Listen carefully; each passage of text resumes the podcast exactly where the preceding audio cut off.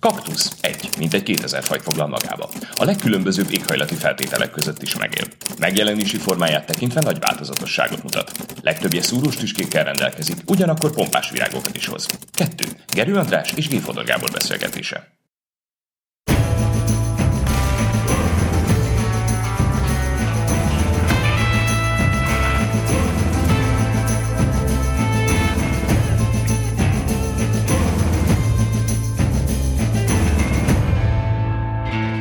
Szerbusz András. Szia Gábor. Politik... És a nézőknek is, akik néznek minket. Szerbusztok. politikai apály van, itt vagyunk a választások után, és kicsit mindenkinek elege van a politikai csetepatékból, de ettől még a világ nem állt meg. És van egy javaslatom, hogy miről beszélgessünk. Szépen fogalmazva mindig összesűrűsödik valamiben az idő. Volt, hogy a migráns kérdés volt, volt, hogy a Covid, most a háború, de én javaslok egy másik fogalmat vagy szempontot, hogy próbáljuk meg kibontani, hogy mi is van körülöttünk, és mi következik ebből ránk nézve, meg a világra nézve, ez az embargó. Nekem van erre javaslatom, szeretném, ha szétszálaznánk, de fussunk neki, hogy, egyáltalán, hogy miért kell, miért kell embargót használni ebben a helyzetben, amikor a háború tört ki. Ez egy alárendelt fogalom, a háború alárendelődik, mégis úgy érzem, hogy most felülír mindent, legalábbis a mi nézőpontunkból nézve, a háborút is letakarja az embargó kifejezés. Hát igen, abban az értelemben, hogy, ahogy, amire utaltál, hogy a kvázi a mi nézőpontunkból, mert hál'. Istennek Magyarország nem és hadviselő fél. nem hadviselő fél, nem része a háborúnak. Úgyhogy én személy szerint, ha lehet így mondani, relatíve, ha lehet ezt mondani, relatíve örülök annak, hogy nekünk ez a probléma, és nem a háború uh-huh. közvetlenül. Megint csak egy előzetes megjegyzés, mert nyilván el fogod mondani te is a magadét, hogy én az embargó tekintetében hát bizonyos értelemben szkeptikus vagyok. Ugye, aki nem háborús fél, mint például az Európai Unió, vagy, a, vagy az Egyesült Államok, azok úgy gondolják, hogy valamit tenniük kell. Valamit kell tenniük, mert nem avatkoznak be a háborúba, már intézményesen. Fegyvert szállítanak, de maguk, a maguk, mint állami létében nem, nem avatkoznak be és valahogy ö, meg kell büntetni azt a hatalmat, aki az agressziót elkövette. Ez egy legitim törekvés szerintem. Az egy más kérdés, hogy az embargó, mint eszköz, az működőképes-e. Ebből az következik, hogy a, a felmutatása annak, hogy teszünk valamit, az szerintem elengedhetetlen. Másfelől meg a hatékonyság kérdéses. Én azt tudom mondani a saját, mondjuk így történeti ismeretanyagom alapján, hogy ezek az embargók nem, nem, nem voltak túl hatékonyak. Én emlékszem, hogy a szocialista időszakban volt egy úgynevezett kokomlista, ami arról szólt, hogy bizonyos termékeket a keleti blokk államainak nem lehet eladni. Ez egy administratív nehézség volt, de rendszeresen a Varsói Szerződés országai kiátszották ezt. Ugye Észak-Koreával szemben egy csomó szinten e, embargót hirdettek meg. Ettől függetlenül Kim Ir, vagy Kim Jong-un, vagy most már úgy hívják, nem tar, ez nem tartja vissza attól, hogy folyamatosan fejlesz az atomarzenáját, illetve balisztikus rakétákat próbáljon ki. Iránnal szemben ugyanezt eljátszották, ez nem tartja vissza arán, Iránt, hogy fejlesz az atombombáját, és láthatóan az iráni lakosság nem kelt fel az ajatollahok ellen. Tehát magyarán szóval azt gondolom, hogy ez az embargó nem egy csodafegyver, megnehezít bizonyos dolgokat, de nem gondolom azt, hogy ez egy megoldás lenne, miközben értelemszerűen, miután nem, nem is ezért fizetnek engem, semmilyen alternatív ötletem nincs a tekintetben, hogy hogy lehetne jelezni egy agressziót elkövető országnak, hogy eddig és ne tovább. Jó, hát én két megközelítésbe szeretnék neki futni, egy ilyen mondjuk európai nézőpontból, meg majd később, hogy szerintem mit jelent innét a mondjuk kormányzati pozícióból nézve az embargó kérdése. Én szeretem úgy meghatározni a dolgokat, mint hogyha szótári meghatározást adnék nekik. Nekem az embargó az egy pótcselekvés. Valamit, valamilyen cselekvés pótol. Itt, ha jól értem, az a szándék, hogy azt a cselekvés pótolja, hogy nem lépünk hadba. Igen. Tehát vannak hadviselő felek, van az agresszor, aki megtámadta Ukrajnát, és Ukrajna, aki háborúzik, és Európa úgy érzi, és azzal a felvetéseddel egyetértek, hogy, hogy meg szeretné büntetni az agresszort. Tehát a, a embargó, ha jól értem, a megbüntetésnek a eszköze kíván lenni, ennek a pótcselekvése, és így vetődik fel a, az a kérdés, hogy hatásos-e. Meg felvethető még egy úton, módon, hogy hatásos-e az embargó, hogy csak ez az egy cél létezik-e, hogy megbüntessük az agresszort. Ez az egy legitim célja lehet-e azoknak, akik nem hadviselő felek. És ugye itt elhangzik például a magyar kormány szájából, de európai politikusok szájából is, hogy békét akarunk. Tűzszünetet, meg békét. És akkor nekem az a kérdésem, hogy az embargó az a békéhez vezető eszköze. Mert hajlok rá, hogy inkább a büntetés eszköze, de nem a békéé. Tehát azt gondolom, hogy ha a hatásosság kérdését tesszük fel, Összeroppantja-e Oroszországot ez a kérdés? A, most már a hatodik embargós csomag, az, a szankcióknak a hatodik csomagja. Hát Európában a hatodik, Euró- Amerikában, Amerikában már Isten nem tudom, hanyadik. Igen, igen, Isten tudja a hanyadik. Tehát ki lehet indulni adatokból, hogy a rubel erősebb, mint valaha. Úgy tűnik, hogy az orosz gazdaság nem roppant össze. Nyilván büntetésnek, mint szimbólum, van egy olyan hatás, hogy ezt fel lehet mutatni, hogy már a hatodik csomagon szöszmötöl az Európai Unió. De ha azt a célt nézzük, hogy elérjük-e a békét, nem látom, hogy a hadi eseményeket befolyásolná. Ha nem omlik össze Oroszország, akkor a szankciók hatástalanok, hogyha a cél a béke. És azért én úgy látom, hogy ez olyan most, hogy nem csak mint egy pótcselekvés, hanem mint egy pótvallás is, hogy nem lehet kimaradni belőle. Tehát csatlakozni kell hozzá, az érdek zárójelbe kerülnek, és hogyha valaki kilóg innét, akkor rögtön megvádolják azzal, hogy eretnek, ami itt azt jelenti, hogy Putyin párti, tehát nem is igazából akarja megbüntetni az agresszort, nem is igazából akarja a békét, és így tovább. De valahogy azok a kérdések, hogy hatásos-e, meg hatékony-e, ezek valahogy le vannak takarva. És ezért mondtam azt, hogy számomra ez egy pótcselekvés, mert ha igazi cselekvés lenne, akkor tényleg fel lehetne tenni azt a kérdést, hogy hatékonyak-e és hatásosak-e. Igen, Gábor, de itt, ha már eretnekségről beszélünk, azért egy ilyen diskurzus során én hadd tegyek fel egy eretnek kérdést. Nevezetesen az, hogy akik az embargóról beszélnek, ez döntően az Európai Unió Igen. és az Egyesült Államok, valójában érdekeltek-e a békében? Ez egy eretnek kérdés, mert természetesen azt fogják mondani, hogy érdekeltek benne. De másfelől vannak olyan megnyilatkozások, amik arról szólnak, hogy van egy ilyen leszámolás logika is ebben a történetben, ami arról szól, hogy ha elhúzódik a háború sokáig, akkor meggyengül Oroszország. Ezt ki is jelentette Egyébként talán a Joe Biden, hogy az a célunk, hogy véglegesen meggyengítsük Oroszországot. Na most Oroszország meggyengítésének az egy része, hogy egy folytonos háború helyzet, háborús helyzetet fenntartani, mert azért akárhogy is nézzük, a háború emészti az erőtartalékokat, az embereket, tehát egy, egy krízis helyzetet tud előidézni, és tényleg meg tud gyengíteni egy államot. Tehát itt az a kérdés, hogy tényleg békét akarnak-e, miközben azt gondolom, hogy az érdekstruktúrák az ellentétes oldalakon nem feltétlenül egyneműek. Tehát nyilván van, aki azt gondolja, amit a Biden mondott, hogy meg kell gyengíteni Oroszországot, és ez egy elhúzódó háborúval lehetséges. Lehet, hogy maga az ukrán elnök is ebben érdekelt, mert mikor nyilvánosan megszólal, soha nem gyógyszert kér az embereknek, vagy tartós élelmiszert, pedig több mint 7 millió menekült van Ukrajnán belül. Fegyver, fegyver, fegyver. Hanem fegyver, fegyver, fegyver.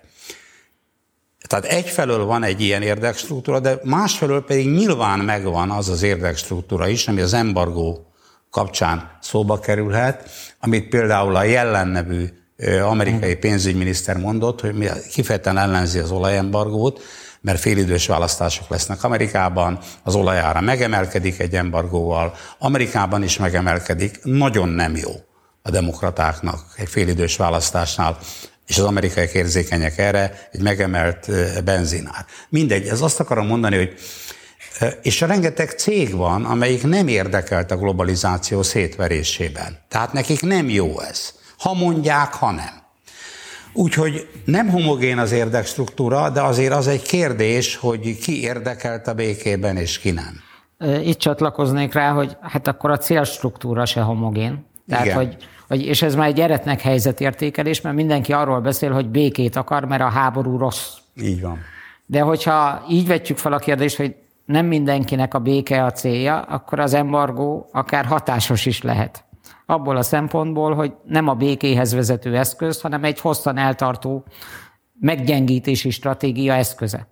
És ha így, így tekintünk rá, az szerintem, amit a magyar kormány is képvisel, hogy a békéhez vezető eszközöket keresi, és külön véleményt foglal el egy ilyen embargós kérdésben, ez valóban egy eretnek álláspont. És amit te itt példa, példaként mondtál, tehát például az amerikai külügyminiszter, vagy pénzügy, a pénzügy, pénzügyminiszter. amerikai pénzügyminiszter, Hát az ő szempontja se a béke, hanem a félidős választásokon való sikeres szereplés. Ennek, ennek alá, alárendelődik egy geopolitikai helyzet, meg maga a háború kérdése. A multinacionális cégek érdekesem a béke, hanem az, hogy mi fog történni azokkal a struktúrákkal, amelyek termelik a profitot. Csak ezeket kimondani úgy tűnik, hogy nem lehetséges, mert akkor a császár mesztelen, illetve aki kimondja ezeket, a félnótásnak tartják, meg megengedhetetlen kiírja magát a szalomból. Nem tartunk itt szerinted? De figyelj, ezt szeretett így szóba hozni a magyar kormány.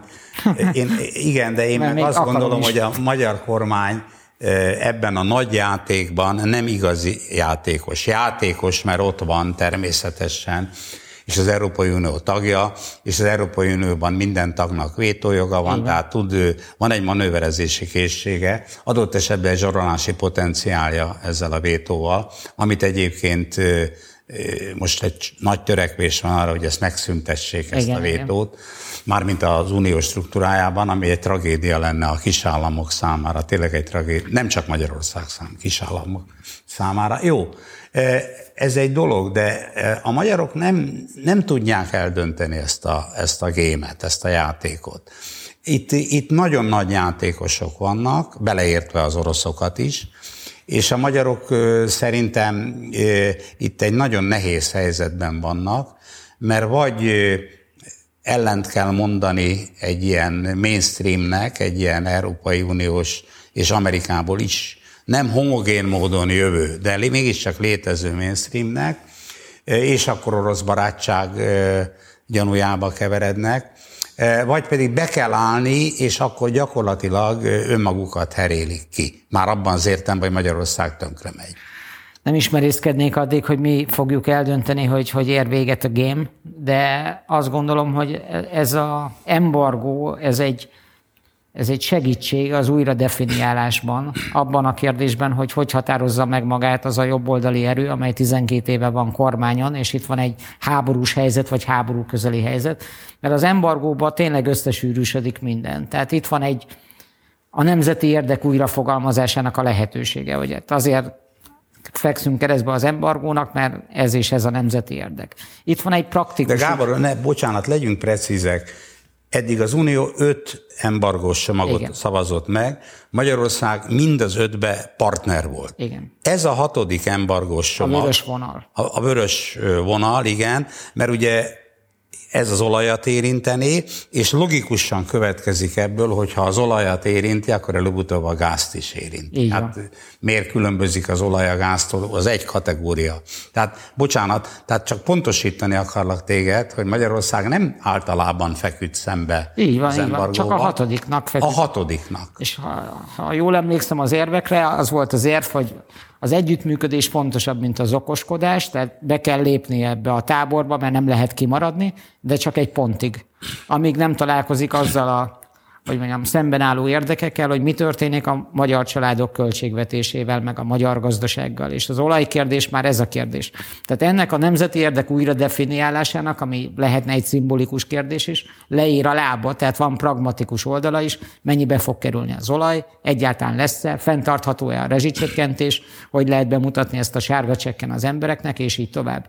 És van egy ellenségképző hatása is, mert Brüsszel állandóan visszaél a hatalmával. Itt van a bizottság, itt van a vezetője, aki felrúgva a Versailles konszenzust megfogalmazza ezeket a feltételeket, és mi szembe tudunk ezekkel menni. És van egy szerintem egy tábornövelő, vagy politikai piacbővítő hatása is, mert ezzel a baloldali szavazók is egyetértenek. Ki akarna többet fizetni, ki akarná, hogy ne legyen, mit tudom én, olaj, meg földgáz, és akkor ne tudjunk fűteni, világítani, utazni, stb. Szóval azt gondolom, hogy az embargó mint egy ilyen politikai műszó is lehetőséget ad arra 12 év után, hogy a kormány újra fogalmazza az identitását, a céljait, az ellenségeit, és még politikai piacot is tudjon. De miért újra? Gábor, hát, itt hát azért, azt... mert szerintem minden olyan helyzet, a háború egy új helyzetet Igen. hozott. És hogy minden ilyen helyzetben valahogy meg kell találni a megfelelő viszonyulást. Ha támogatná ezt az embargós kérdést, tehát az olaj embargóját, akkor egészen más következtetések adódnak belőle politikailag. És ahogy a háborúhoz is viszonyult, abból is, és ha másként viszonyulna, abból is más következtetések adódnak politikailag. És egész egyszerűen szerintem a politika az egy ilyen örök körforgás, vagy egy soha meg nem álló óra, mindig újra és újra el kell mondani a küldetést, az identitást, kik vagyunk mi, kikkel állunk szemben, mik a céljaink, mire vagyunk hajlandóak és képesek a céljaink eléréséért, és mire nem. És ezért szerintem ez egy, ez egy olyan lehetőség, amikor egy olyan helyzetben, a háború szerintem a magyar emberek számára azt jelenti, hogy hát, hogy tényleg, hogy úristen, veszélybe kerül a biztonságom. Csak ne, itt ne legyen háború. Meg azt is jelenti, hogy mi lesz a benzinnel, a gázzal, a fűtéssel, a, a pénzügyeinkkel. Ebben a helyzetben egy kormány újra tudja magát fogalmazni, főleg akkor, hogyha az ellenfelek fogalmatlanok ebben a világban. Hát igen, de itt... Tehát azt akarom mondani, hogy politikai funkciója is van annak, hogy ez a szörnyű helyzet ha belépett látom, az életünkbe. akkor te ezzel azt az állítást teszed meg, hogy azzal, hogy a, mondjuk a magyar kormányzat most beállt a hatodik embargó csomaggal szemben, ez nagyban erősíti az ő belpolitikai támogatottságát, Igen. egyfajta szimbolikus súlyt is ad ennek, átnyúlik a szavazótáborokon, Igen. és tulajdonképpen, ha nem szándékoltan, mert hát nyilván senki nem szándékolta mondjuk a magyar politikusok közül, hogy legyen egy ilyen olaj, és aztán esetleg tovább menve egy gázembargó, valójában nagyon megerősíti a, a magyar kormány. Még van egy plusz funkciója, hogy új politikai érveket hoz be a politikai arénába. Mert amikor újra definiálom az identitást, a célokat, ellenségképet, stb., ezt egy új kontextusban kell megtennem. Tehát mit jelent az embargóval Igen. kapcsolatban a háború, béke kérdése, a nemzeti érdek melletti kiállás, kik az ellenfeleim, akik az embargót támogatni akarják, és így tovább. Hát igen, ez persze egy szituatív játék, hogy meddig lehet ezt a húrt feszíteni, mert ha e, Európa nagy többsége és az Egyesült Államok közösen beáll ebben, most ö, olvastam, hogy a legfejlettebb országok, a G7 egyértelműen Igen. helyesli Igen. az olajembargót. Tehát ha nagyon beállnak ebbe, akkor Magyarország nagyon magára maradhat, legalábbis formailag biztos, és nem tudjuk, hogy ennek milyen egyéb következményei lesznek. Bocsánat, ez csak azt akarom mondani, hogy ebből persze nem következik, hogy verbálisan beállnak mögé, hogy tényleg megteszik.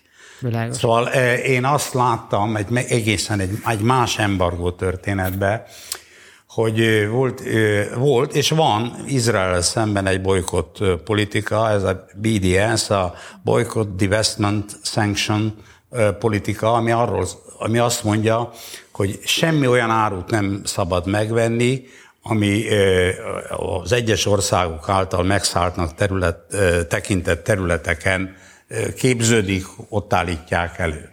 Gyakorlatilag van ilyen, de nem igazán működik ez sem egyébként, mint az összes többi embargó, és akik mondják, azok se feltétlenül tartják be.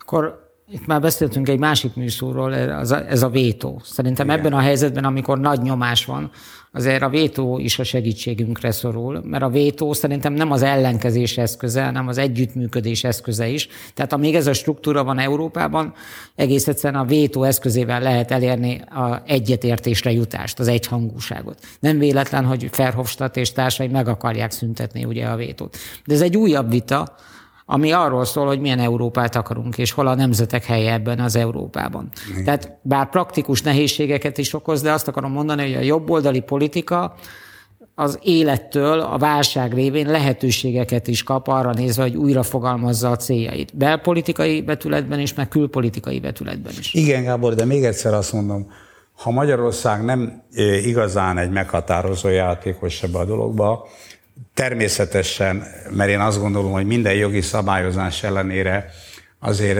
a világ egyenlőtlenségekből épül fel, a nemzetközi viszonyok is, tehát hiába deklarálja az Unió az egyenlőséget, azért az egyenlőtlenség létezik. És ha Magyarország nem a nagy játékosok közül való, hanem a kicsik közül, akkor mindig egy nagyon erős politikai szenzitivitás kell ahhoz, hogy meddig feszíti a húrt. Tehát azért itt érzek egy Szóval túl azon, amit te előnynek látsz, hogy belpolitikailag átnyúlik a párthatárokon, nagy legitimitást ad a nemzeti érdek fogalmának, a kormány részéről. Ezzel együtt érzek egy másik tétet, hogy ezt nem lehet viszont a végletekig feszíteni. De ez az ő, ez a, ez a politikusok dolga, hogy ezt megoldják, őnekik kell érezni ott belül, hogy meddig lehet elmenni. De ha jól értem, ami most formálódik konkrétan az olajembargóval kapcsolatban, Magyarország Európa vitával, vagy Magyarország Brüsszel vitával kapcsolatban, az egy alkuhelyzet hogy Európa, Brüsszel, a bizottság azt mondja először, hogy 2023, most már 2024, a magyar álláspont arról szól, hogy öt év mindenképpen Igen. kell az átálláshoz. Mennyibe kerül ez, és megéri-e, és tárgyaljuk újra, meg van itt egy konszenzusra hivatkozás. Szerintem a politika ilyen alkuhelyzetek létrehozásából és sikeres megvívásából is áll. De ennek is van alternatívája. Én amellett is érvelnék, hogyha mondjuk nem jobboldali kormány lenne, hanem a másik fél, a baloldal győzött volna, akkor nincs ez az alkóhelyzet. Ja, akkor most, nincs ez a... Oké, okay, de, de most de ne, ne, ne beszéljünk a, a, a semmiről, tehát... Jó, de nem azért, téged mert... felháborít ennek a lehetősége, igen, hogy a baloldal győzhetett Én volna. annak idején a, valaki szóba hozta nyilvánosan, hogy mit tudom, a Márki Zaj, mert nem, én mondtam, nem, nem is hagyjuk hajlandó róla beszélni, mert intellektuálisan egy agymolekulát nem akarok elvesztegetni egy olyanra, ami egy teljesen kudarcos. Jó, akkor mondok egy másik... Bocsánat, zárójelben megjegyzem neked, hogy most, most már legalább egy hete tart ez a nyílt vita az embargóról, és a magyar ellenzék pedig most már hat vagy hét párt ül a parlamentbe, már ellenzéki párt, egyetlen egy olyan érdemi megnyilatkozást nem tett ebben a történetben, ami valamelyest értékelhető lenne. Tehát olyan, mintha nem lennének. Tehát a ne, ezért mondom, hogy a nincsről ne beszéljünk. Jó, akkor beszéljünk arról, ami van. Hogy nyilvánvalóan más országoknak az érdekeivel is ellentétes ez az embargó. Mégis hevesen támogatják. Ennek mi lehet a magyarázat? Igen. Nem ismerik fel a saját érdekeiket? Igen. Nem gondolják, hogy a választópolgárok vissza fogják csatolni az ellenkezésüket? De itt jön be, amit mondtál, hogy itt van egy mainstream, aminek meg akarnak felelni, de egyáltalán nem biztos, hogy amikor beáll ebbe valaki, akkor őszinte, őszintén gondolja. Hát a képmutatás épp úgy a politika része.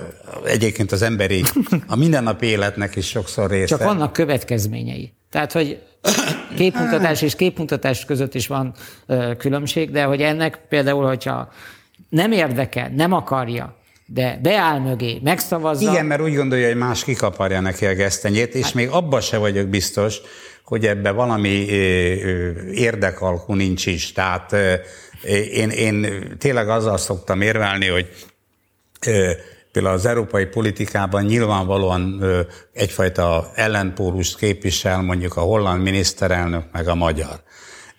De a magyar miniszterelnök beállt abba a sorban hét másik állammal együtt, ami azonnali felvételt követelt Ukrajnának az Európai Unióba. Tehát aláírt valamit, miről nyilván tudta, hogy egy nettó hülyesség, mi történt? A, az első a Rutte volt, a holland miniszterelnök, ezt, ezt szó se lehet róla.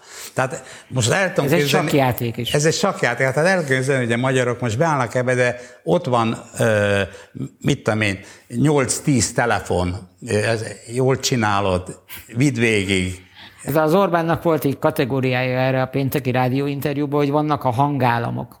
Igen. akik hangoskodnak, de amikor szavazni kell, akkor behúzzák fülüket, farkukat, de azért az érdekeik azok nyilvánvalóak, hogy nem akarják ezt. És végül is, amikor ilyen sok szereplős játék van, Bocsánat, akkor... szóval nem tudjuk, hogy mi van e mögött. Igen, tehát amikor egy hangúság kell, akkor a hangállamoknak is van játéktere. Igen. Úgyhogy én nem hiszem, hogy olyan könnyen átmenne ez a történet. És ha, ha jól követem a híreket, akkor nem csak a háború, hanem az embargó politika is egy elhúzódó krízisnek néz. Igen, Gábor, de azért az alapkérdés, azt tulajdonképpen te fogalmaztad meg ebben, hogy ki akar valóban békét? Igen, így van, ez a kérdés. Ez az alapkérdés, mert ezek mindezek a játékok, az embargó, olaj, nem tudom mi, ezek mind Szerintem nem túl hatékony játékok, szerintem mindegyiknek van egy ilyen... Vissza lehet velük élni, ki vissza, lehet igen, játszani. Van egy habverés oldala. Igen. De ugye nekünk azért az lenne az érdekünk, legalábbis nekem, de szerintem a te nevedbe is szólatok, szóval én nem szeretem, amikor vértontanak. Nem szeretem. És én szeretném, ha a szomszédunkban is béke lenne. És ennek nyilván ára van. Már mindkét fél részéről, aki részt vesz ebben, meg akik mögöttük állnak, vagy mondjuk Ukrajna mögött állnak, tehát azok, azoknak is érdeke. Úgy gondolom, hogy érdeke lenne. De ugye beszéltünk arról, hogy nem, nem úgy látszik, mint hogyha ez mindenkinek érdeke lenne, noha ezt mondják. És ez az alapkérdés, hogy kik fognak győzni ebben a ö, ö, politikai háborúban. Azok, akik mindenáron ki akarják kényszeríteni a békét, Akár úgy is, hogy Ukrajnának veszteségei lesznek. Hát miért ne beszélhetnénk erről? Hát persze. Tehát ha Ukrajna elveszti ezt a háborút, akkor miért gondolhatjuk, hogy politikailag meg is nyerheti? Nem tudja megnyerni. Jó, jó lenne, hogyha a realista iskola előfeltevéseit tényleg behoznánk ide, mert Igen. jó a béke, meg minden, de azért a világon vannak háborúk. Igen. Tehát a háború ténye is a politikai világunk része. És az is, ha vannak háborúk, akkor olyan érdekek is vannak, hogy valakinek jó a háború. És ilyen értelemben ez egy tényleg egy sok érdekű és sok célú játék lehet, aminek szerintem még a célok szétzilál, vagy szétcincálása és nehézségekbe ütközik, hogy ki mit akar valójában, és mi lesz ennek a kimenetele. Lehet, hogy ez az egyik magyarázata annak, hogy miért húzódik el. Mert végül is, hogyha nem küldenének fegyvereket, akkor egy valószínűleg a nagy Oroszország lesöpörné Ukrajnát. Tehát, hogy itt, itt azért Igen. a háborús konfliktus fenntartása az is egy kérdés, hogy kinek az érdeke és mit hoz a konyhára. De a politikában van egy másik ügy is, a nem szándékolt következmények. És lehet, hogy Európa szétverése konkrétan senkinek nem a célja, bár erről se vagyok meggyőződve, de a nem szándékolt következmények révén Európa stabilitása is veszélybe kerül. Úgyhogy szerintem ez az embargós játék nem egy nem egy cél nélküli, meg nem egy értelem nélküli húzavona vagy sakjáték a politikában. Hát igen, de én tudod, azt hiszem, hogy azért minden embargós politikának előbb-utóbb vége szakadt, vagy ellaposodott, vagy, vagy hogy mondjam, kifulladt. De hát itt is most a, a háború tényleges ténye ezt nagyon erősen fenntartja. De másfelől én azt hiszem, hogy azért a, Ugye nem lehet tudni, hogy mi a kezdete az úgymond globalizációnak. Van, aki a brit kelet-indiai társaságtól számítja, van, aki a, a, a holland kereskedelemtől számítja, van, aki, van, aki a 19-től száz, századtól, ugye Marx megírja, hogy hát a tőke az igen. leigázza a világot. A lényeg a lényeg, hogy én szerintem a globalizáció nem egy visszafordítható folyamat. Lehet ellene beszélni, aki ellene beszél, az nem, nem tudja megnevezni az alternatíváját, mert az önellátás lenne az alternatíva, azt meg már a, a, akár a Rákosiek, akár a Stalin alatt kipróbáltuk. Ezt már kipróbáltuk. Hogy, hogy azért ez nem olyan nem olyan üdvözítő. Na mindegy, és én azt hiszem, hogy ez minden ilyen embargós politika azért a globalizációt roncsolna. Igen. Roncsolná. Igen. Legalábbis ilyen. És én azt Illetve hiszem, új utakat keres magának az igen. embargó által sújtott állam, mert azért nem csak Európa, meg az amerikai Egyesült Államok. Tehát az embargót mindig, mindig ezért játszák ki mindig, mert a globalizáció nem, nem megakadályozható. Most azzal, hogy a, a, most úgy döntöttek, hogy gyakorlatilag Oroszországot gettóba teszik, és mindent el akarnak vágni, ezzel gyakorlatilag szembe mennek, legalábbis a szavak szintjén, azzal a nagy történelmi folyamattal, ami a globalizáció. Szerintem ez is az egyik oka annak, hogy ez egy részlegesen lehet csak sikeres, és nem teljesen. Igen, amennyit látok a piacokból, hogy ugye van a gabonaválság, de ez például felértékeli Brazíliát, Argentinát, egyéb országokat, és ott van Kína, meg India is, mint játékos, tehát azt hiszem, hogy Európa határainál nem ér véget a játék. Úgyhogy két hét múlva reméljük valami vidámabb témával jövünk.